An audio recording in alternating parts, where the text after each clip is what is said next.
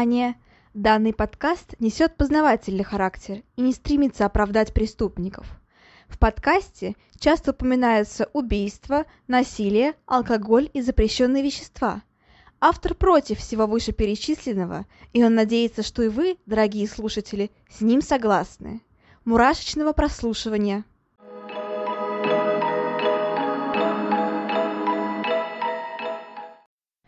Всем привет! С вами снова Ульяна, и это всем знакомый, уже, надеюсь, привычный э, четверговый выпуск, если это так можно назвать. И в этом выпуске мы с вами разговариваем о серийных маньяках, то есть такой классический выпуск. Вообще-то я хотела сегодня вроде рассказать о Титанике, но потом я подумала, что все-таки, наверное, расскажу про серийного убийцу, а уже в следующем выпуске расскажу про Титаник, точнее, про реальные события, которые послужили, так скажем, вот э, всему вот этому произошедшему и благодаря которым создан просто великолепный фильм «Титаник». Я думаю, не нужно называть его, думаю, все и так знают, не нужно рассказывать, о чем он. Uh, да, но все-таки я вот решила в этот раз рассказать про м, серийного убийцу, довольно интересного серийного убийцу, потому что именно по его образу, uh, точнее, по его персоне, так скажем, uh, был написан легендарный монстр Оно, Пеннивайз Стивена Кинга. А, просто великолепная книжка, но, кстати, не могу не поделиться впечатлениями. Это реально прям очень круто. И э, концовочка, конечно, вот кто смотрел фильм, они как бы, ну, они понимают, о чем там, в принципе, речь идет. Но те, кто читал книгу, точно знают, что там за концовка. Концовка, особенно вот в первой части с детьми, это просто атас. Вот серьезно, ребят, если вы смотрели фильм, вы можете ну, просто, во-первых, прочитайте книгу, конечно, это я прям супер советую, потому что, конечно же, там такие просто э, нереальные, так скажем, какие-то описания. Вот что мне больше запомнилось, вот, я вот до сих пор помню, что я читала оно первый раз, когда мне было, наверное, лет, ну, я не знаю, 11, наверное, где-то так. Я потом его еще раз, конечно, перечитывала, потому что это реально просто великолепная книга, одна из моих любимых книг. Но вот я помню, как прям вот как будто бы это было вчера. Uh, я помню, как я читала, сидела оно, и читала эпизод, где там в холодильнике были какие-то монстрики макароны, ну, похожие типа на макароны, как они высасывали из кого-то кровь, и это просто, я не знаю, этот эпизод, ну, как бы не то, чтобы он страшный, ну, я такой ребенок, который, я был, была таким ребенком, который реально ничего не боится. Но вот именно почему-то этот эпизод я прям помню очень отчетливо, прям вот супер отчетливо. Я еще помню, что я, ну, как я получается, первый раз читала эту книгу, а второй раз я ее слушала во время бега. А я бегала не два дня подряд, в смысле, не два дня напролет, прям 48 часов. Нет, это была не 48-часовая пробежка. А, хотя, конечно, хотелось бы в такую попробовать пробежать. Я думаю, что я смогу, учитывая, что даже на тридцатке я, в принципе, себя адекватно ощущаю и как бы не устаю. Но, не знаю, наверное, 48 часов пока что рановато, хотя очень, конечно, хотелось. Ну, в общем, я помню до сих пор, как я вот тоже бегала и слушала это оно, и это реально прям очень просто великолепное ощущение, потому что книга просто шикарная. Но концовка, вот реально, даже если вы не хотите читать книгу, ладно, я прощаю вас на первый раз, хотя потом обязательно прочитайте ее. Но если там у вас нет времени или что-то такое, вы можете просто заценить концовку. Ну, я не знаю, там, может быть, последние несколько глав именно из детской, из детской части — ну, хотя, наверное, из взрослой, из взрослой тоже зацените. Я вот сейчас вспомнила, что да, из взрослой тоже нужно заценить, потому что я не буду спойлерить, хотя очень хочется, и сама я просто обожаю спойлеры. Это очень странный факт на самом деле, но я реально обожаю спойлеры. Ну, в общем-то, реально вот прям заценить несколько глав, и поймете, о чем я говорю. Вот прям реально последние главы каждой из частей. Это просто, это вынос мозга. Если бы это не был Стивен Кинг, я бы спросила, Типа, что курил автор? Почему это вообще допустили к публикации? Ну, потому что это настолько трэш, и настолько классный трэш, и хорошо описанный трэш, что ты читаешь такое и думаешь, блин, ну вроде бы ощущение, что ты писал какой-то наркоман упоротый просто в хлам, но в то же время это так гениально написано, что, блин, и хочется верить. Короче, реально просто зацените оно, и вы поймете, о чем я говорю. Но я как-то очень сильно отошла. Хотя, почему отошла? Ведь э, Пеннивайс это по факту Гейси Макдональд, Рональд Макдональд из Макдональдса. Поэтому можно сказать, что, в принципе, к теме я довольно приближена. А, ну и если мы уже начали про книжки, можно поговорить, в принципе, еще и о сериалах каких-нибудь очень крутых, тоже о фильмах. Кстати, какой вам больше фильм оно, нрав... оно нравится, старая версия или новая? А, я вот смотрела и старую версию, и новую. Наверное, мне больше всего нравится новая все-таки версия. Именно первая часть. То есть вторая тоже крутая, конечно, про взрослых. Но давайте будем честны, а, даже в книге всегда, ну, как бы даже в книге круче была часть про детей. Ну, потому что... Нет, взрослых, конечно, тоже очень интересно читать было, вообще супер. Но вот именно про детей прям, ну, я не знаю, про детей еще круче как-то. Я прям помню, это такое вообще шикарное наслаждение. Я помню, как я сидела еще, я обожала читать книжки в ванне. И я помню, что я сидела еще, перечитывала эти книжки в ванной, в ванной про оно.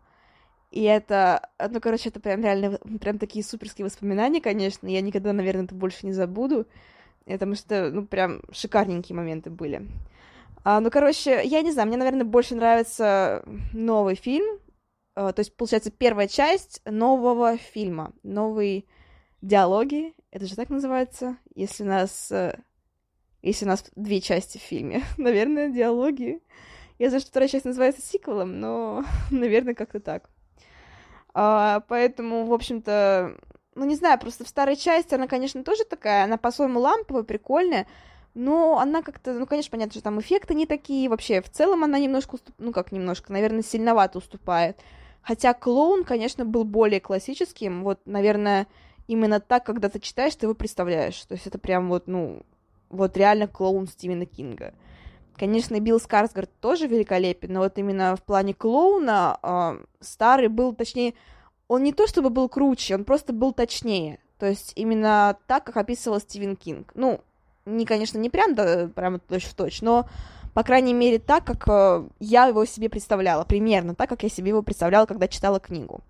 Uh, новый клоун, хотя тоже прям классный, конечно, когда я видела лицо актера, я такая, что? Это один и тот же человек, реально, вот реально это, это типа один и тот же человек, вот этот вот пацан и вот этот вот клоун, это один и тот же человек, что? Ну, в общем-то, да, очень клево, и, в принципе, короче, всем советую посмотреть, прочитать, э, не знаю, послушать, еще раз посмотреть, еще раз прочитать «Оно», две части обязательно, потому что Стивен Кинг наше все, как говорится. Реально просто обожаю Стивена Кинга, и прям, ну, у меня папа его очень сильно любит, Стивена Кинга, он его слушает в основном все таки а я вот именно читаю, и прям Стивен Кинг, это, конечно, мощь. Новые книжки уже не так, давайте будем честны, но вот старые, а, типа, ну, прям такая классика, там, «Сияние», какой-нибудь там Долорес Клейбор, ну, это уже более новый, ладно, но все равно очень крутая. Не знаю, Мизери мне очень нравится, Кладбище домашних животных, понятное дело. Тоже помню, как я сидела, читала ее на кухне, эту книжку, тоже прям вообще такие моменты. Вообще, Кладбище домашних животных была первая книга Стивена Кинга, которую я прочитала. По-моему, мне ее купили лет, наверное, 8, где-то так, по-моему. Uh, я помню, что даже моя бабушка очень любила эту книжку, и она тоже ее читала. Короче, да, это было круто. А еще там, ну, Темная башня это прям вообще отдельный цикл. Я его, ну, всегда отдельно воспринимаю от других а, работ Стивена Кинга все-таки. Ну, не знаю почему. Ну, наверное, знаю почему, потому что это реально прям отдельный цикл от всех работ Стивена Кинга, отличающийся. В общем, вообще, в принципе, Стивен Кинг, конечно, очень крутой. Новый Стивен Кинг уже, как мне кажется, послабее. То есть тот же Доктор Сон, он крутой, и фильм мне очень понравился, Доктор Сон. Реально прям классный фильм. Тоже советую посмотреть. Но все равно, давайте будем честны, он такой более кинематографичный, что ли. То есть старый Стивен Кинг, он как-то более психологичен, что ли. То есть он а, именно говорит о том, что происходит в головах у персонажей. А новый Стивен Кинг его прям только экранизировать. То есть тот же институт я читала, ну, правда, вот только экранизировать, больше никак очень живо все это представляется в голове, ты понимаешь, что это прям готовый сценарий к сериалу какому-нибудь, именно к сериалу, потому что фильм, наверное, будет, ну, типа, коротковат для такой книжки. А вот к сериалу, да, я прям представляю вот этот вот выходящий сериал, прям знаю даже, что, что там в нем будет. Ну, в общем, реально прям для сериалов. Но старый Кинг это, это прям все. это, конечно, великолепно. Еще мне нравится там противостояние тоже, я люблю. А, ну, мне нравится еще долгая прогулка. Тоже очень круто, долгая прогулка. Я как человек спортивный. Я, конечно, тут же начинаю думать, что я бы поучаствовала, я бы дошла до конца. Учитывая, сколько я пробегаю, сколько я прохожу в день, я думаю, что я дошла бы до конца. Возможно, я слишком самоуверенная, но не знаю, наверное, я бы поучаствовала. Хотя, конечно, жизнь, типа, отдавать, такой, такой себе вариант. Ну, в любом случае, мне кажется, что я бы смогла как-нибудь преодолеть эту дорогу. Ну, типа, потом думаешь такой, ну, что там эти, типа, недельку, это же фигня. Тем более тебе еще поесть дают неограниченно, типа, воды дают, ну, как неограниченно. Ограниченно, но в целом нормально тебе дают поесть, воды дают, как бы все окей. И то есть это же не пустыня даже, то есть это обычная дорога. Поэтому, не знаю, мне кажется, клево. Короче, в принципе, Стивен Кинг прям советую-советую. Это что мы очень о нем разговорили с Стивеном Кингом, и как-то у нас уже времечко потихонечку уходит. Ну, последние, наверное, пару слов скажу, что... Да я даже не знаю, что уже, в принципе, сказать. Что, ну, то, что я сейчас пересматриваю выпуски импровизации, а, старые выпуски импровизации, ну, как старые, относительно старые выпуски импровизации, и, типа, очень клево, мне прям нравится, я прям стала неожиданно фанаткой импровизации, хотя я ее прям начала, наверное, недавно смотреть, и потом я подумала, блин, это же клево, это очень клево, нужно смотреть больше импровизации. Возможно, я даже стану смешной когда-нибудь. Возможно, мои шутки станут когда-нибудь смешными, а не немножко упоротыми. Поэтому сейчас я пересматриваю, ну, смотрю импровизацию. Мне очень, на самом деле, нравится. Короче, я вступаю в клуб фанатов импровизации. Реально, очень здорово, очень советую. Ну, еще выходит э, новые серии «Хорошего доктора», что мне тоже очень нравится, хотя на кинопоиске почему-то их перестали выпускать. Ну, скажем так, я предполагаю, почему их перестали выпускать на кинопоиске. Э, и, в принципе, в ОКО, на кинопоиске. Я думаю, все это из-за сами знаете какой ситуации. А, но, как мне кажется, типа, в этом случае можно смотреть и пиратскую версию, хотя я вообще прям, ну, типа, полный противник именно пиратства, как будущий геймдизайнер, я знаю, как у нас работает скачивание игр в России.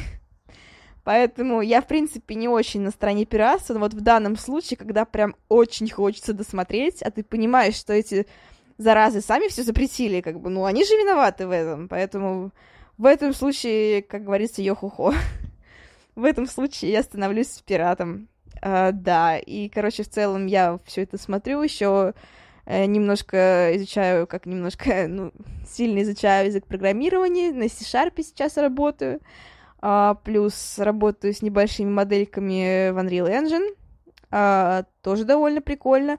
Это, знаете, типа, я обожала игру Sims 4, ну, наверное, ее все обожали в свое время, типа Sims 3, Sims 4, и я вдруг поняла, что это же, блин, это же работа в этом редакторе, работа в Unreal, это же то же самое, что по факту строительство 74. Ну, то есть немножко, конечно, другой, э, так скажем, э, ну, не знаю, формат, но в целом-то результат примерно один и тот же. то есть я сейчас строю вот разные там домики, потихонечку делаю там в блендере, еще, конечно, все это переношу потом в Unreal, пыталась на первых порах прям в Unreal, в Unreal сделать все это, ну, вот на первых занятиях. Uh, но, в общем-то, все получается. Даже мой куратор одабривает работы. Хотя вот в плане рисования я не очень. Я люблю больше именно программировать, нежели рисовать. Но у меня все получается, мне это нравится, поэтому я очень рада этому. Ну а теперь уже точно можно перейти к Уильяму Гейси, к, господи, к Уильяму, короче, к Дж- Гейси. И да, я неправильно назвала его имя. Это я могу, короче, я все это сильно могу сделать. Мы переходим к Гейси, и я думаю, что вы сейчас все поймете, потому что это, в принципе, почему было такое длинное вступление про а, Стивена Кинга, про оно, потому что Джон Гейси, я не знаю, почему мне постоянно тянет назвать его Уильямом Гейси. Мне кажется, имя Уильяма будет больше, чем Джон. Ладно. Джон Гейси. Вы сейчас все поймете, почему я, собственно, такое было долгое вступление про Стивена Кинга потому что на самом деле вся его биография — это прям реальный рассказ Стивена Кинга.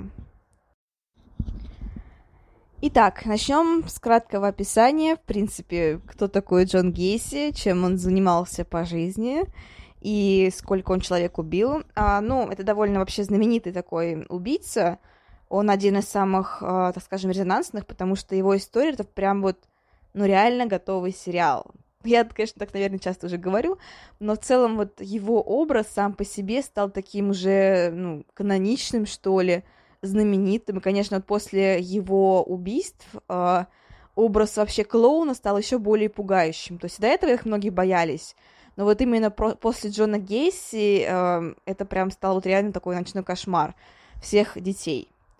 Uh, и Джон Уэйн Гейси младший тоже стоит уточнить, потому что его отца тоже звали Джон Гейси. Это американский серийный убийца. И по, так скажем, по официальным данным, он убил 33 человека. Все это были мужчины, молодые парни. Uh, и 6 тел до сих пор не опознаны.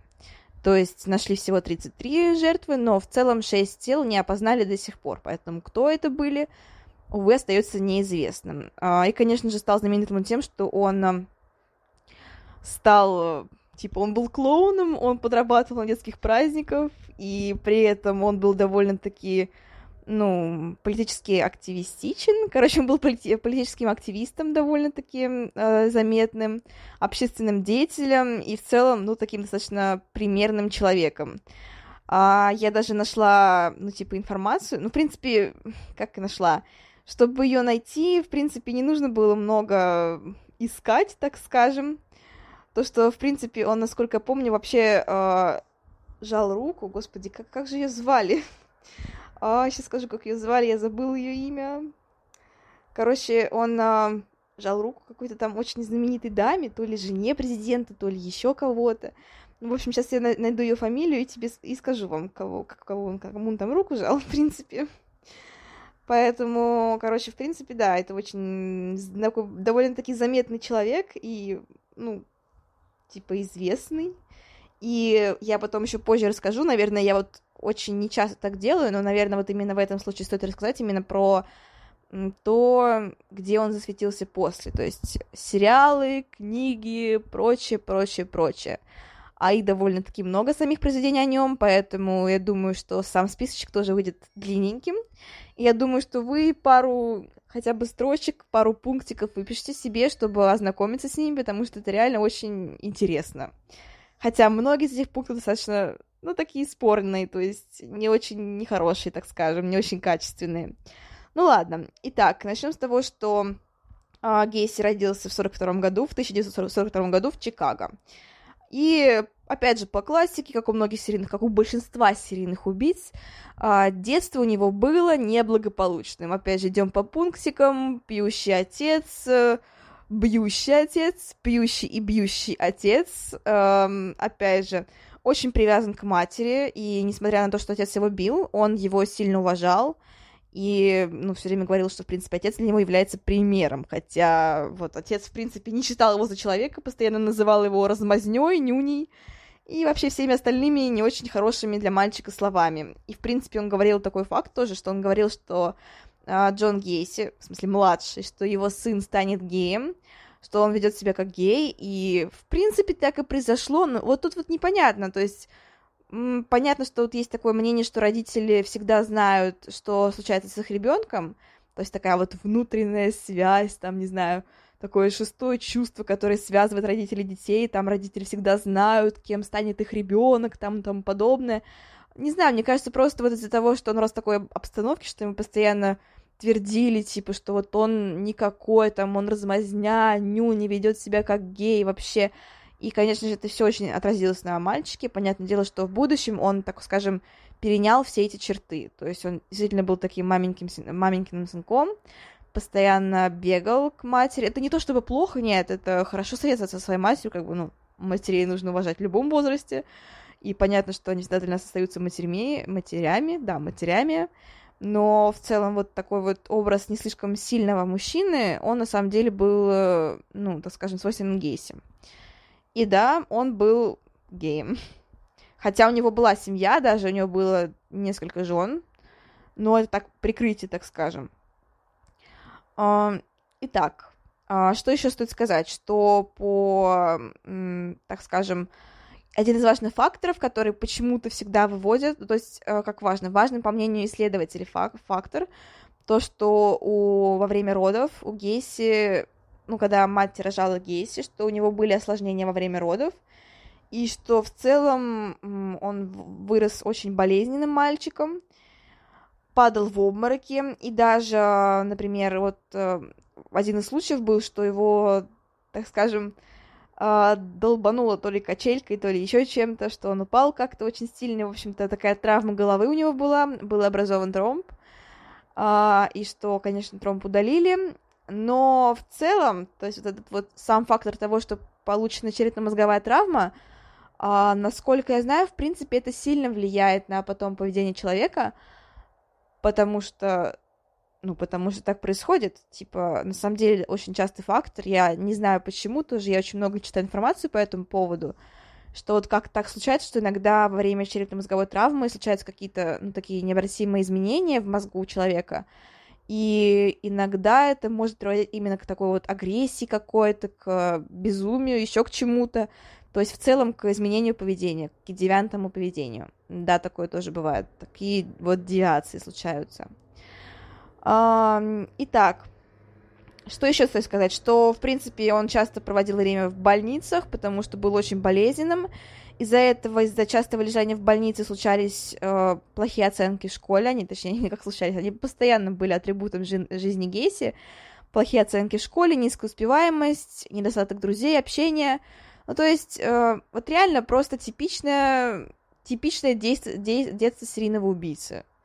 Вот сколько я уже про них не рассказывала, в принципе, так происходит у всех. То есть, это какой-то такой весь зашуганный ребенок, э, несчастливая семья, там пьющий отец, бьющий отец, там мать тоже не слишком здоровая, какие-то патологии в детстве, вот это вот все, конечно, уже такие предпосылки к нездоровому будущему. А, и также стоит сказать, что в детстве были сексуальные домогательства, то есть это была, во-первых, какая-то умственно отсталая девочка, которая, когда Гейс... Я смотрела с ним интервью, кстати, он там об этом говорил, что когда они игрались, девочка, ну, как-то играла с его половыми органами, и то, что ему это не нравилось, но вот так вот, так вот получилось.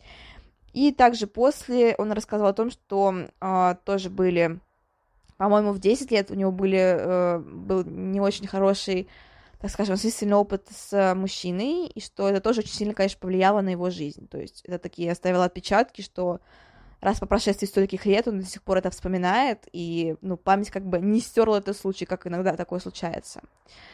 А, кстати, в 17 лет тоже случается такой поворотный момент, потому что у него во время полового акта именно с женщиной он э, теряет сознание и в целом становится окончательно в себе разочаровывается и избегает девушек, в принципе, людей также в целом избегает. И у него начинаются такие нездоровые какие-то фантазии, которые он пытается как-то, ну, сначала отстранить, а потом понимает, что от этого невозможно избавиться, поэтому в будущем у него появляется шанс их воплотить эти самые ужасные желания, мечты, фантазии. А, Гейси не заканчивает школу, он бросает ее и решает, что пора начинать такую классную жизнь в Лас-Вегасе, где все туса, где все круто, конечно же, в Лас-Вегасе, в Лос-Анджелесе, вот в таких каких-то городах, которые, ну, все ассоциируют с США. Ну, типа Голливуд, Лас-Вегас, Лос-Анджелес, все такое. В общем, он уезжает в э, Лас-Вегас и ему даже удается устроиться на работу, работа, скажем, ну, не знаю, в морге, это не то чтобы плохо, нет, я сама, когда раньше я мечтала работать судмедэкспертом, в принципе, я бы сейчас не то чтобы против, я люблю все такие штуки, то есть работа в морге в целом, ну, работа патологоанатома не так, чтобы, ну, вот судмедэксперт нравится больше, типа, у него больше обязанностей, как-то в целом больше, не знаю, так скажем, форматик пошире, что ли, трупов побольше интересненьких, то есть не какие-то там обычные там, кто там от старости умирает, еще кто-то, а вот там уже реально интересные случаи, так скажем, попадаются, но не судьба. Хотя кто знает, как повернется моя жизнь, может быть, я получу второе образование, не знаю, в медицинском университете, стану судмедэкспертом, как бы кто знает, кто знает. А, ну, в общем-то, он устраивается в морг, и работает там, но не очень долго, потому что а, вскоре обнаруживается, что он занимается, так скажем, некрофилией. То есть он насилует трупы. Вообще, можно ли трупы насиловать? Ну, в том плане, что они же, типа, ну, как бы не могут сопротивляться, и как бы они, в общем-то, не против. Ну, в плане того, что они, типа, никак это трупы.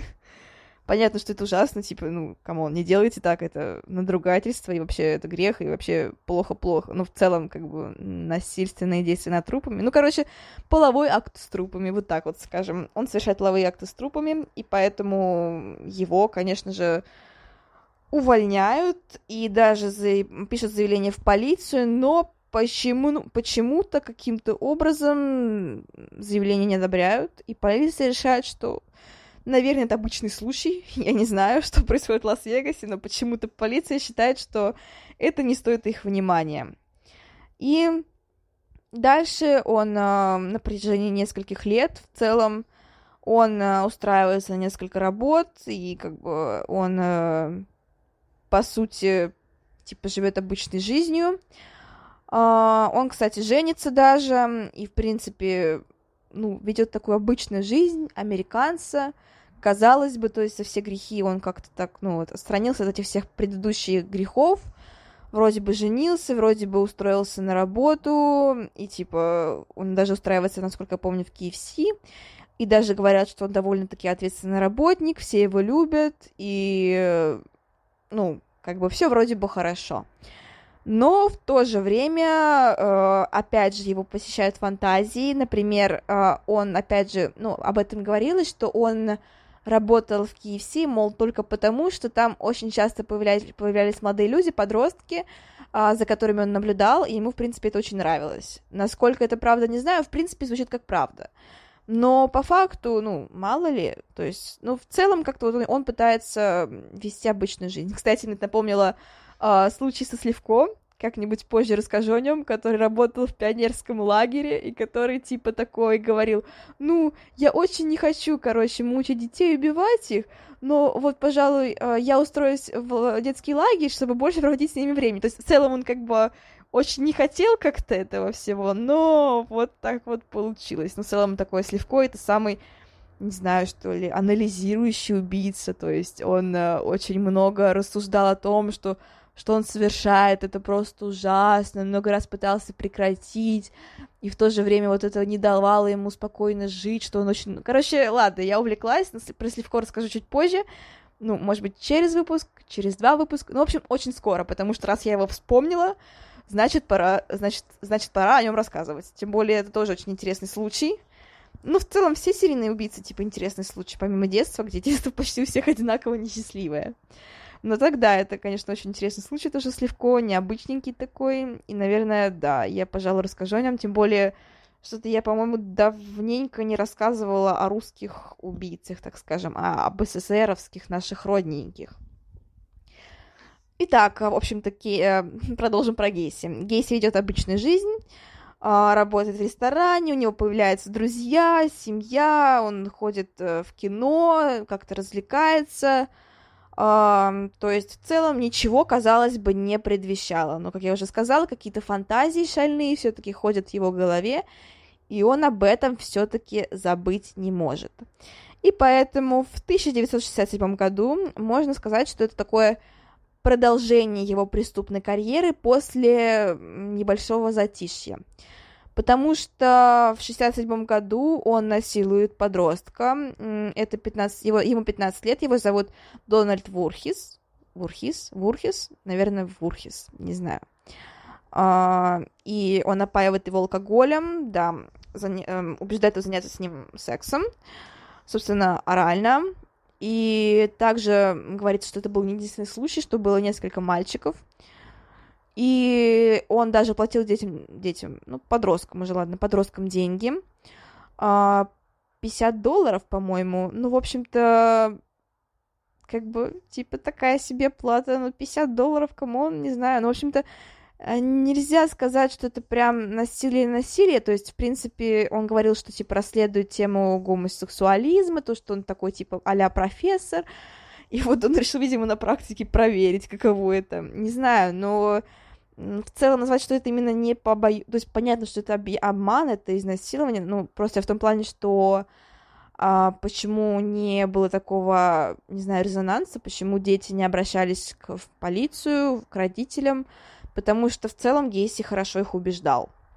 Да, у него был достаточно хороший дар убеждения, после об этом мы тоже поговорим, то есть, э, что да. Но, кстати, один мальчик все-таки прокалывается, это тот самый Вурхис, он говорит, что Гейси его насиловал, Конечно же, после этого сразу все бегут в полицию. А, и да, его хорошо арестовывают, но, увы, как бы ненадолго. Потому что Гейси отрицает все обвинения. Вообще он говорит, что вот он прям полностью чист. И, ну, он говорит, что все это вообще как бы клевета, что это они сами виноваты там, они вот его, честного рабочего, так вот оклеветали. И опять же, про дар убеждения э, ему верят люди. Да, многие люди ему э, типа верят и поддерживают его. То есть такая тоже странная ситуация, то есть не поверить, типа, подростку и поверить какому-то мужику, который, ну, типа, очевидно, не очень здоров. Ну, в общем, странная ситуация, но вот такое дар убеждения, что да, он, э, в общем-то, прав. Uh, кстати, позже Гейси опять же применяет свой uh, великолепный дар убеждения и велит одному из работников KFC, чтобы тот uh, немножко запугал Вурхиса и, так сказать, ну, чтобы тот забрал заявление. И за это он обещает уже не 50, а целых 300 долларов пошли на повышение. И, как ни странно, работник соглашается, ну, типа, подумаешь, запугать какого-то ребенка, который типа, возможно, изнасилован, возможно, нет, кто там знает. Ну, это, короче, очень странная афера, на самом деле. Но вот такой вот, видимо, Гейси был очень сильный дар убеждения, раз так вот ему все удавалось легко, а, типа, проворачивать. А, и, да, а, а, его заманивают в парк несчастного Вурхиза, а, его сильно избивают, а, брызгают лицо баллончиком, но, на счастье, Ему удается сбежать, и поэтому он обращается опять же в полицию, идет и говорит, что кто это, кто это сделал, то есть он ну, узнал этого мужчину, он узнал его имя, говорит, что это сделал этот, этот самый работник. И да, работника задерживают. Конечно, работник долго не стал защищать Гейси, он сразу сказал, типа, что это он, а, по его велению, по его хотению, так сказать, все это совершено. И да, Гесси предъ... ну, предъявляют дополнительное обвинение. То есть э, вот такой вот. А, при этом, да, он а, проходит исследование, психиатрически его признают вменяемым. А, и вот так вот происходит. И, кстати, во время всех вот этих вот, так скажем, действий а, его жена подает на развод, что в целом тоже неудивительно. Потому что, ну, come on, типа, твой муж потенциальный насильник, причем ни одного мальчика, причем как бы это уже получил такой резонанс, потому что было задействовано много лиц, да еще к тому же потом дополнительно мальчика избили, типа опять же оплели из баллончика, ну то есть, ну такое себе, так прямо скажем. Кстати, ну да, у Гейси тоже были дети, поэтому, конечно, жена требует, чтобы детей оставили с ней. Ну, и в целом здесь как бы я даже ничего и сказать не могу, ну, потому что это, типа, так и должно быть, потому что, ну, потому что, в принципе, это очень-очень логично. Итак, короче, она подает на развод, и в целом ей удается все это развестись, и да, ей удается все получить, то есть она получает опеку над детьми, получает, в общем-то, имущество, и в целом все хорошо. Кстати, Гейси все-таки признают виновным и приговаривают его к 10 годам лишения свободы. И, кстати, а, в целом он а, ведет себя очень хорошо в тюрьме. Он даже а, довершает, так скажем, закан... Э, ну, довершает, заканчивает, заканчивает, наверное, да, заканчивает школу и даже получает диплом. в целом он даже пытается подать прошение об условно-досрочном, но хорошо, что ему заканчивают, хотя а, а, отказывают, но в целом это как бы не повлияет в будущем, потому что он все равно будет убивать. А, да, это ужасно. А, но, кстати, потом а, все-таки ему удается выйти, а, потому что его отец умирает от цирроза печени, что для алкоголиков, в принципе, не редкость. Как вы понимаете, да, он умирает от цирроза печени, и Гейси, как я уже сказала, несмотря на то, что отец его избивал, пил и в целом избивал в целом всю семью, Гейси все равно его очень любил и считал, что это очень уважаемый человек, поэтому он хочет присутствовать на похоронах отца, и да, его освобождают. Типа вот так вот просто. То есть, если вас посадили в тюрьму на 10 лет, э, есть вариантик выйти по условно-досрочному, если у вас кто-то умер. Вот такая вот простая схема. Ну, конечно, это ужасная схема, но в целом про то, что его отпускают, э, и при этом он, то есть, отбывает в тюрьме всего лишь 18 месяцев.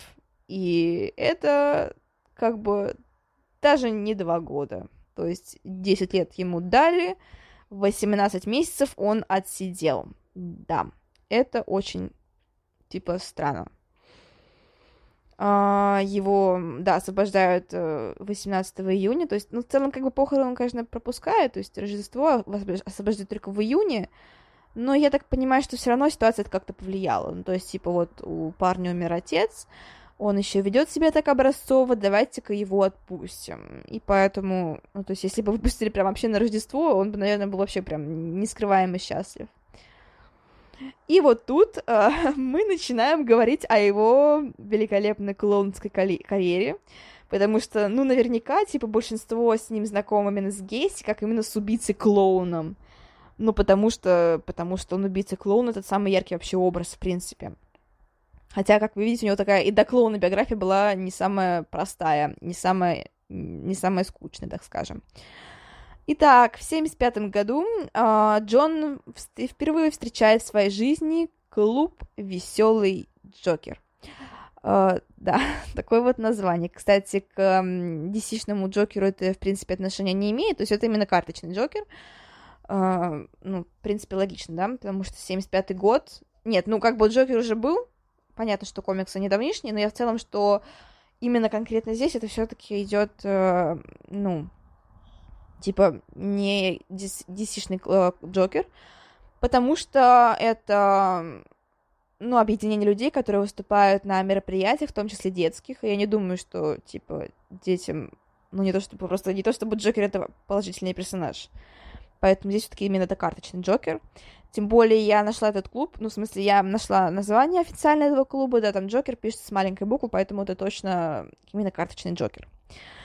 Uh, да, и Джон решает вступить в этот клуб, что, в общем-то, наверное, он подойдет для роли улыбчивого клоуна.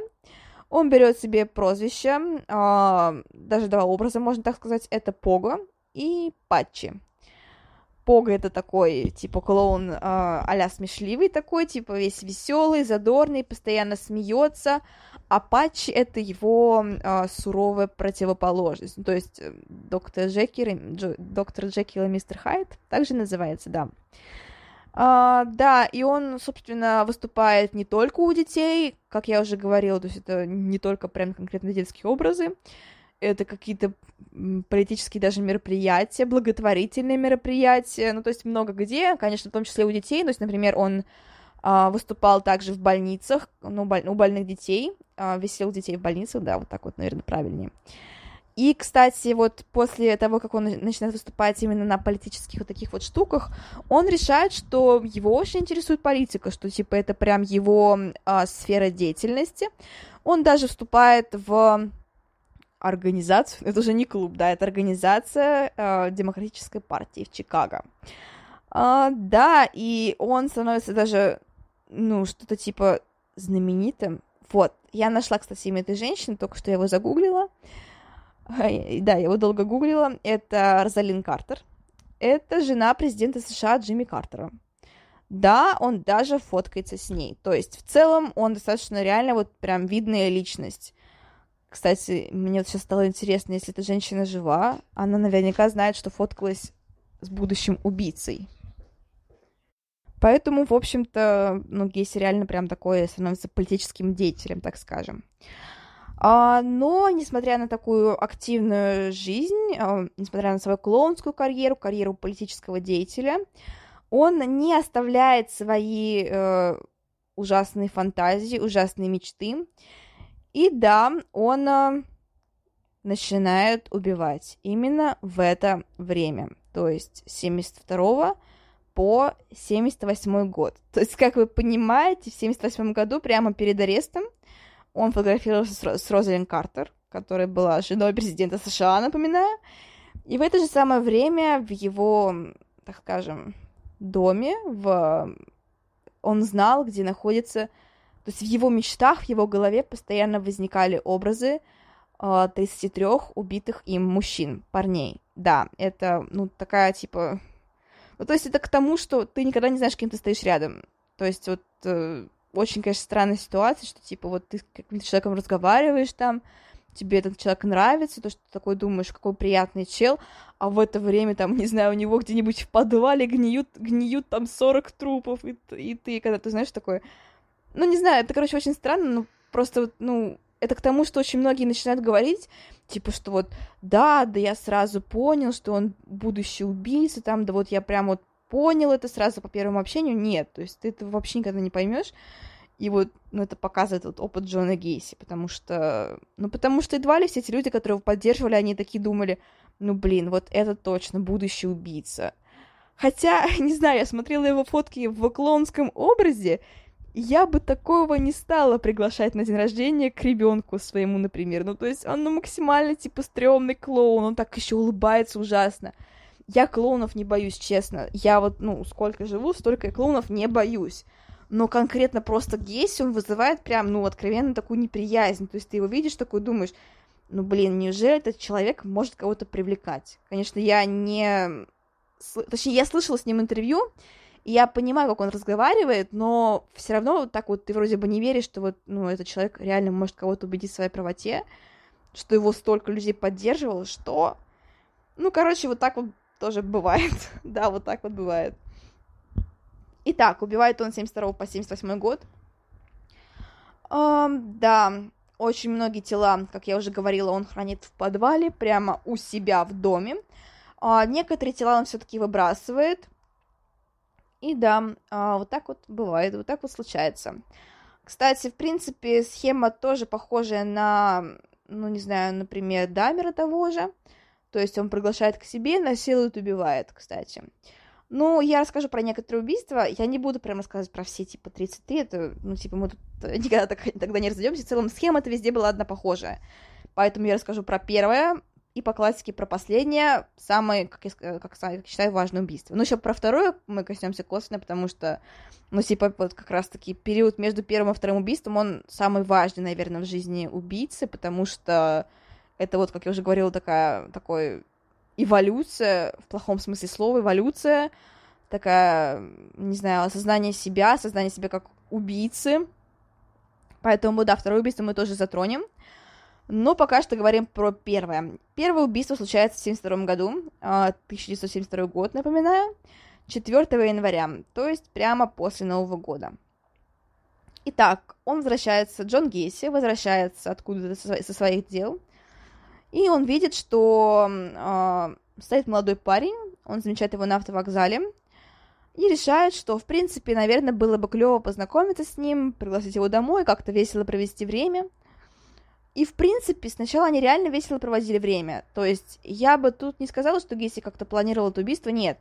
Он его точно, наверное, не планировал, потому что, ну как, наверное, наверное, потому что мы никогда не узнаем прям совсем точно, но я не думаю, что он планировал убивать, и в целом, ну, как бы он рассказывал, что он реально его не планировал. Uh, потому что они сначала курили, в принципе, довольно весело, ну, тоже в кавычках не делалось, не курите ничего, вообще, в принципе, ничего, ни сигареты, ни травку, вообще это плохо. Но это так, они, короче, курили марихуану, курили в целом травку, пили, много пили, да, у них были интимные отношения, они занимались сексом тоже, и несколько раз, и в принципе, они очень весело провели ночку, но на утро Джон Гейси просыпается и видит, что парень стоит с ножом. И Джун решает, что то ли с то ли еще чего-то, он решает, что парень, э, парень хочет его убить. И он решает, была не была, буду действовать первым. И да, он эм, убивает э, жертву ножом, то есть вот так вот, да. Он отбирает у жертвы нож, э, это в, э, ну, в какой-то, видимо, в, в потасовке, еще в чем-то, отбирает у жертвы нож и решает, что стоит начать первым. Он э, убивает свою жертву. Э, было, по-моему, два удара ножа, то есть за два удара вот, ну, он убил, в принципе, целился метко. А, после этого Джон идет на кухню и видит, что парень просто готовил завтрак. Типа, что он не хотел убивать Джона Гейси, что он просто готовил завтрак и, видимо, а, подошел, чтобы просто спросить, возможно, что он хочет на завтрак или еще что-нибудь такое. И да, стол был накрытый, стол... завтрак был готов. И, точнее, как готов, наполовину готов, были яйца не приготовлены, тоже, типа, мелочь, нюансы. И да, какое конкретное отношение к этому вызвало, точно сказать не могу, но, скорее всего, я подразумеваю, что это, наверное, раз он продолжил убивать, значит, ему все-таки понравилось. То есть, возможно, он, конечно, долго это все осознавал, еще как-то, но в целом это как бы делано все довольно спокойно, рационально и холодно. Такое типичное поведение психопата.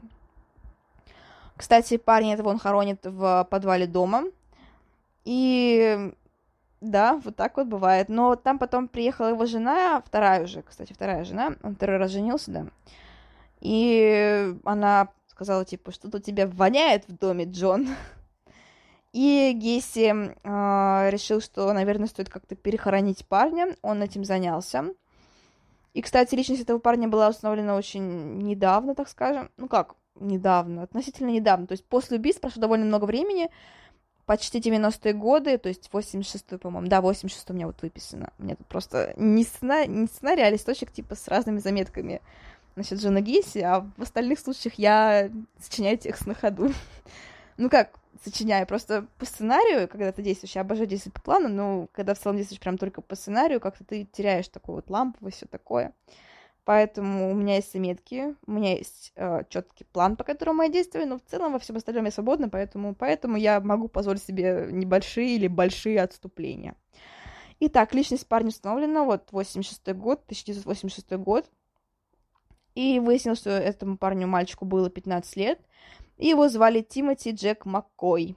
Да, вот так вот. И он э, возвращался домой к своим родителям, и в это время ну, короче, его словил Джон Гейси, и он так и не вернулся домой. Увы. А, кстати, у Джона Гейси ухудшаются отношения со второй женой, и в целом они решают уже разводиться. Но перед этим, типа, Джейси, ну, господи, Джейси, я совместила его имя, кстати, интересно получилось, Джон Гейси, Джейси, блин, это отличный, отличный псевдоним, Джейси, Джейси, Блин, клево, короче, не знаю, мне прям понравилось это имя. Короче, Джон Гейси, он э, совершает второе убийство. И э, да, вот так вот бывает. Подростка звали Джона Буд... Джон Будкович. Будкович. Простите, просто очень смешная фамилия, я не могу Будкович. Типа, очень смешно. Когда я это писала, это меня не так смешило почему-то. Наверное, потому что я прям была сосредоточена на тексте. А, ну ладно, вот так вот бывает. И, кстати, в это время а, его замечают, а, заходят в дом гости, но это, типа, Джон очень сильно пугается, они ничего не замечают, но, короче, это довольно сильно пугает Джона, и он решает, что неплохо бы, наверное, было бы прекратить. Но это длилось недолго, меньше года, конкретно 8 месяцев. После этого он не может больше терпеть и продолжает убивать. А, в целом схема была одна, то есть он куда-то выезжал на машине и знакомился с людьми, с молодыми людьми, которыми там просили подвести, еще что-то, ну просто знакомился как-то. И в целом он а, предлагал, допустим, то есть деньги, там другим он предлагал там еще что-то, ну, конечно, секс он предлагал. И да, те, кто соглашались, увы, больше не возвращались. Увы. А, то есть в целом это такое тоже выборочное убийство, то есть, получается, типа, есть шанс от него спастись, а в том плане, что вот, короче, никогда не соглашайтесь на подозрительные аферы, вот вообще никогда. И да, то есть был, в принципе, шанс, что вот умные, ну как умные, просто люди, которые более, так скажем, осторожны или еще что-то, по каким-то причинам отказываются. А, нет, я ни в коем случае не более умные, там, менее, мы так, конечно, не судим. Я в целом говорю про то, что, не знаю, на вот как-то вот, возможно, шестое чувство, возможно, еще кто-то, что-то. И они отказывались, а кто-то, ну, по незнанию, там, может быть, спешил куда-то, торопился. И вот те люди, они соглашаются на это, и вот, ну, вот так вот происходит. Да, это, конечно, ужасно, и поэтому никогда вообще ни при каких условиях не соглашайтесь куда-либо ехать с незнакомым человеком. И неважно вообще, мужчина это женщина, там еще кто-то. Ну, конечно, если вы не двухметровый, не знаю, какой-нибудь амбал, который садится там в машину какой-нибудь 150-сантиметровой э, девушки, хотя вот уже тут к вам вопросы побольше. То есть, кто вы такой? Ну, я про то, что в целом, как бы, не, лучше не соглашаться вот именно... Как бы, я подвозить-то, наверное, я вот очень боюсь именно, когда вот кто-то подвозит людей. Мне это прям очень напрягает, ну, потому что мало ли кого-то там подвозишь на машине. Я понимаю, что это добро, это доброе отношение, там хорошее отношение к людям. Я все это понимаю прекрасно, но с другой стороны, ну, блин, ты же можешь как бы, ну, типа, ты же можешь подвозить какого-нибудь убийцу, это же, ну, такие частые случаи, come on, типа, очень часто бывает, что сами автостопщики и те, кто подвозит, оказываются вообще не теми, за кого себя выдают. Ну, то есть... Короче, просто будьте осторожнее. Не то, чтобы вас призываю не помогать людям, то есть, конечно, помогать и все такое, но я в том плане, что просто лучше быть осторожнее. Итак, что происходило дальше? Дальше происходило, короче, убийство, он заманил этих парней, предлагал им что-то, приезжали они домой, э, и да, он их насиловал и позже убивал. Э, вот так вот, вот так происходило убийство. Увы, увы, увы. И так произошло вот ну, 33 убийства. А, собственно, наверное, поговорим про различные, ну, точнее, про, так скажем, последнюю жертву.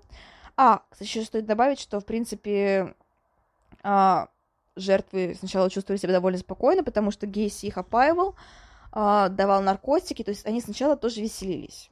Как вот тоже похожий случай там с Джеффри Дамером был, с Теннисом Нильсоном, с остальными, то есть в целом сначала все было окей. Потом уже, когда жертва понимала, что вот все как-то не очень идет, Джон э, начинал приступать ко второй части, а именно к, наси... ну, к насилию и к убийству. Вот так вот все это происходило. Последнее убийство было совершено 11 декабря, соответственно, 1978 года. И э, да, вот так вот это убийство произошло э, совершено Роб... над Робертом Пистом. Э, жертву звали Роберт Пист. И да, это была последняя жертва. Э, Гейси по классике познакомился с Пистом, поскольку, ну, вот меня написано, вроде это произошло в аптеке. Um, да, и то есть он, Гейси подошел к юноше, спросил, хочет ли тот подзаработать, как-то еще что-то. И Джон каким-то образом заставил э, Писта надеть наручники на себя добровольно. То есть он даже, типа, не угрожал, насколько я знаю, именно в этот момент. Вот уже после, когда жертва была обездвижена, он э, начинал как бы пытки свои, пытался изнасиловать угрожал изнасилованием, пытал, и в целом он э, совершал такие вот ужасные действия. Но, кстати, вот опять же, последнее убийство, как и первое, оно было не совсем преднамеренным. Ну как, не совсем. То есть он э, надел на шею писту петлю, а, веревочную, я имею в виду петлю, ну, обычную, ну, как, на которой вешается, хотел, ну, как обычно, на которой вешается, просто, короче, петлю, веревку, как вот, которую видели во многих фильмах, там, сериалах, еще где-то, вот, ну, просто вот, на которой вешаются. А, да, вот так вот происходит, и он, он говорил, мол, что он не затягивал эту петлю, что Пист не мог умереть, но при этом э, почему-то вот он отлучается в этот момент, э, вроде бы поговорить по телефону, а когда возвращается, Пист, увы, умирает от удушения. То есть я так понимаю, что все-таки Гейси не рассчитал силу, и юноша умер. Конечно же, все это остается ну, не, без, не бесследным. Происходит расследование, конечно же, ключевую роль сыграла в этом мать Писта, потому что она сразу же подает заявление о пропаже сына в полицейский участок, и начинается, начинает вести расследование, опрашивает многих подозреваемых, свидетелей, там, например, того же владельца аптеки, и который, э, типа, знал Гейси, и он говорит, что да, разговаривал, Гейси разговаривал с Пистом, он видел его, и вот так вот начинается подозрение, э, потому что позже а, его, ну, формируется первый ордер на, на обыск, потом его, а, за ним начинают следить, конфискуют автомобиль его, и, да, происходит активная слежка, там участвовало много людей. Вот так вот происходит, да, но при этом а, можно сказать, что тоже было проще множество людей, которые знакомы с Гейси, все, все отзывались на самом деле по-разному. Кто-то, кстати, говорил, что типа он насильник, и что вот, да, были насильственные действия, совершенные над ним, вот, на, в смысле, не над ним, а над человеком, которого допрашивали, вот так вот скажем. Да, такое бывает. И Гесси, конечно же, понимает, что как-то все не очень идет. Он идет к адвокату, э, и он сначала с ним сотрудничает, а потом внезапно признается в убийствах. Да, вот так вот внезапно он признается просто в убийстве своему адвокату. Ну, он напивается, поэтому я так подразумеваю, что это было сделано по пьяни. Типа, возможно, даже не... Хотя, с другой стороны, он же едва ли первый раз пил. Типа, если другие разы он чувствовал себя, ну, как-то не так раскрепощенным после опьянения, то здесь, может быть, просто для, для, храбр... для храбрости, так скажем, тяпнул. А, и полиция, ну, как бы, конечно, адвокат тоже не дурак, он понимает, что, ну, типа, come on, то есть защищать его и как-то типа, скостить ему срок, ну, такой, такая себе перспектива, потому что, на самом деле, адвокат дьявола был бы, вот прям стопроцентный. А, поэтому полиция, а, полиция все, конечно, понимает, но опасается, что он может совершить самоубийство, поэтому решают, что ему вынесут какое-нибудь пока еще другое обвинение, чтобы он пока посидел под надзором, так скажем, ничего не совершал какого-то ну, такого ужасного, чтобы можно было доказать, что именно он причастен к этому. Поэтому его арестовывают на... за распространение наркотиков. Насчет того, правда это или нет. Ну, скорее всего, правда, если там, типа, ну, он же где-то доставал, типа, марихуану, прочее. А, поэтому, да, логично, что он их распространял. И также а, был организован второй обыск, на...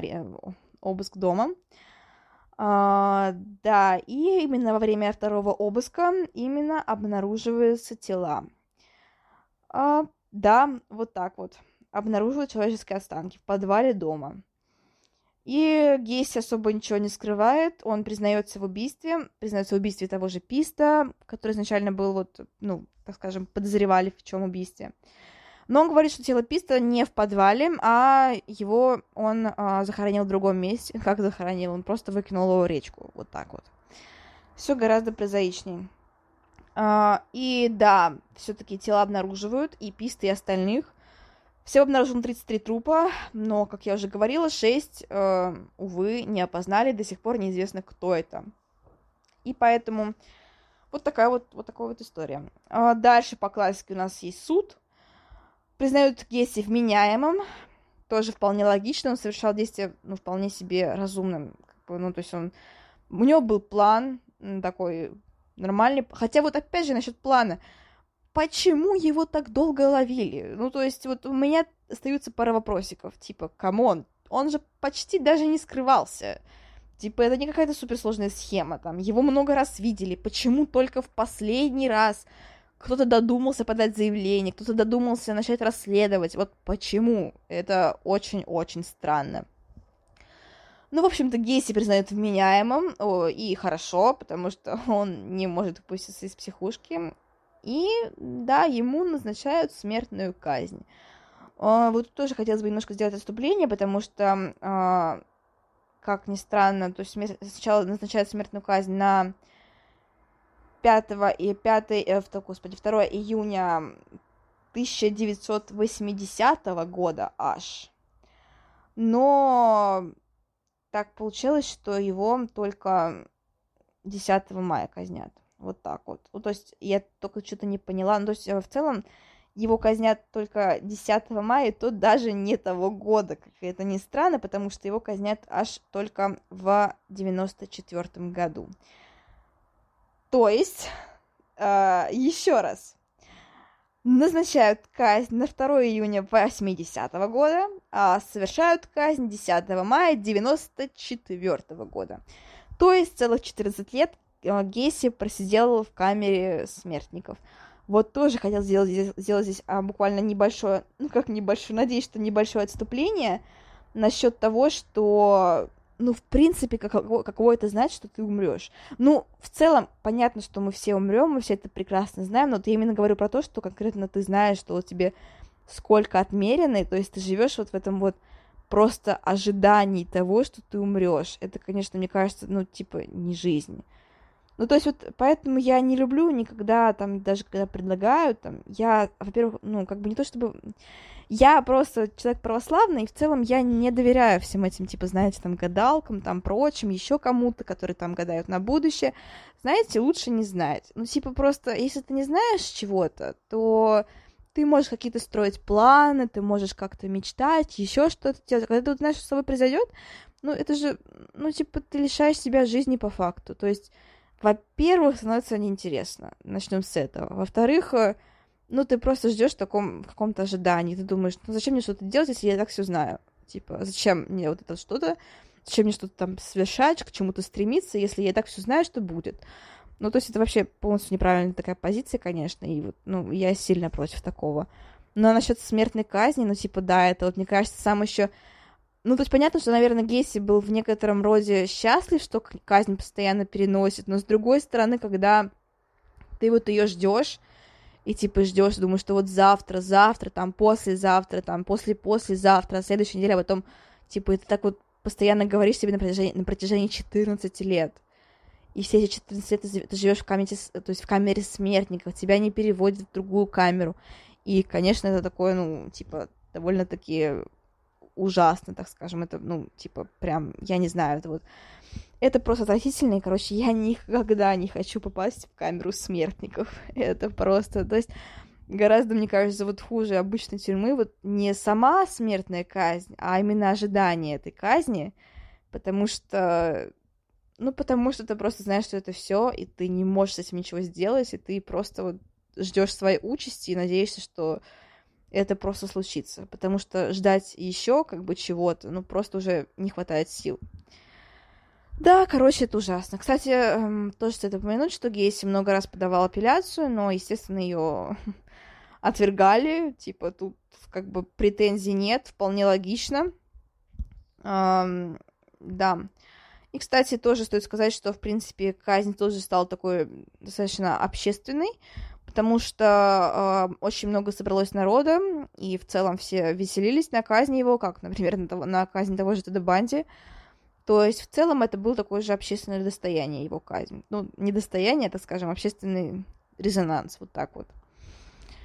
Вот такая вот она жизнь Джона Гейси. Да, хотели казнить в 80-м, казнили в 94-м. Жизнь, ну вот, я не могу сказать, что она не удалась. Не удалась. Ну, то есть он нашел семью, он нашел друзей даже, вполне себе нормальную работу. И вот, собственно, из-за своих желаний, из-за каких-то таких девиаций в его мозгу, он просто не смог их побороть. Вот, ну, это как бы ужасно. Вот, ну, как бы еще вот насчет того, что, думаю, все-таки нужно в первую очередь не чувствами, а все-таки мозгом, и понимать, что это, ну, думать только чувствами себя особо к добру не приведет. То есть Гейси делал то, что он хотел делать, то, что, к чему его звало, делать его сердце. А, и да, в этой клоунской карьере, несмотря на то, что мы о ней мало поговорили, потому что там, в принципе, нечего было говорить, но вот именно то, что он был детским клоуном, не только детским, повторюсь, но вот в целом он был клоуном, это, конечно, сыграло огромную роль, и в целом его образ довольно узнаваемый, это образ клоуна, Буквально наберите картинку, наверное, первые, ну, в топ-3 самых популярных фотографий Джона Гейси. Именно входит фотография с клоуном. Ну, потому что его все знают по этому образу. Вот особенно самый популярный, который с такой жутковатенькой улыбочкой. Не знаю, как это специально так подав... Ну, короче, это ну, такая стрёмная фотография, но посмотрите, это интересно. Я еще ВКонтакте, кстати, выложу. А, ну так, стоит поговорить, кстати, о том вообще, в принципе, что у нас есть, то есть какие фильмы, книги и прочее, как я и обещала. А, во-первых, конечно же, это документалки, про них я много рассказывать не буду. Документалки есть, просто знайте, их можно найти в интернете вполне себе спокойно, посмотреть, и, ну, в целом это, типа, довольно интересно. Если говорить про что-то более популярное, то, например, это Южный парк. А, он появляется в некоторых эпизодах. А, да, вот так вот. Появляется он, ну, так скажем, в одном эпизоде так совсем косвенно, в другом эпизоде он, типа, даже вполне себе персонаж. Вот так вот. В принципе, по-моему, называется эпизод э, «Ад на земле 2006». Южный парк я, честно, не смотрела. Я нашла эту информацию на сторонних сайтах. Но, возможно, фанаты знают. Фанаты Южного парка скажут, правда это или нет. Ну, кстати, возможно, эту серию все-таки посмотрю. Прикольненько. А, а, да, кстати, еще был а, такой фильм «Могильщик Гейси». Насколько я помню, он, типа, очень мало заработал, и в целом он не очень, так скажем. А, еще есть а, замечательный фильм, замечательный в кавычках, который называется «Дамер против Гейси», и там, типа, схватка двух серийных убийц, я не знаю, это, типа, настолько тупо, насколько вот это звучит просто. И да, это там какой-то типа генетический эксперимент, в ходе которого эти двое серийных убийц оживают, там еще что-то, ну, в общем, трэш трэшовый. Такое кино самого низшего класса, самого низшего класса, но в целом, чтобы посмеяться так и посмотреть, что такое плохо, тоже можно глянуть, так скажем. А, а еще есть вот насчет вроде бы хорошего фильма, называется «Уважаемый мистер Гейси». Это а, фильм режиссера Светозара Ростовского. Очень русская фамилия. Нет, он не из России, он из Югославии, кстати. А, а, ну и, конечно же, как я могла забыть, это, типа, великолепный сериал «Американская история ужасов». А, так, кстати, по-моему, по-моему, пятый сезон. По-моему, пятый сезон, насколько я помню. Да, по-моему, пятый сезон. Ну, в общем-то, круто. А, ну еще, конечно же, сверхъестественное. А, это 14 сезон, 13 серия. И, кстати, еще про Джокера. А, уже не про карту Джокера, а про настоящего Джокера. Здесь появляется отсылка к Джону Гейси, потому что, например, а, Джокер, ну, сам Артур, Артур, не помню, как его, фильм классный, но с фамилиями, именами героев у меня все очень плохо, правда. Короче, по-моему, его звали Артур. Да, да, да, нет, нет, я не помню, как его звали. Короче, главный герой Джокер, вот так вот скажем. Он э, выступает со стендапом, который он называет Пого. И, конечно же, это прямая отсылка на Гейси. Тут, ну, все понимают, что это именно отсылка на Гейси идет.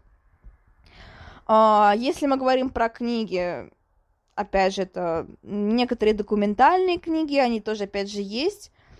А, еще есть неплохая книга, ее я, кстати, тоже знаю, по-моему, читала ее в оригинале даже. Это 25 историй серийных убийц.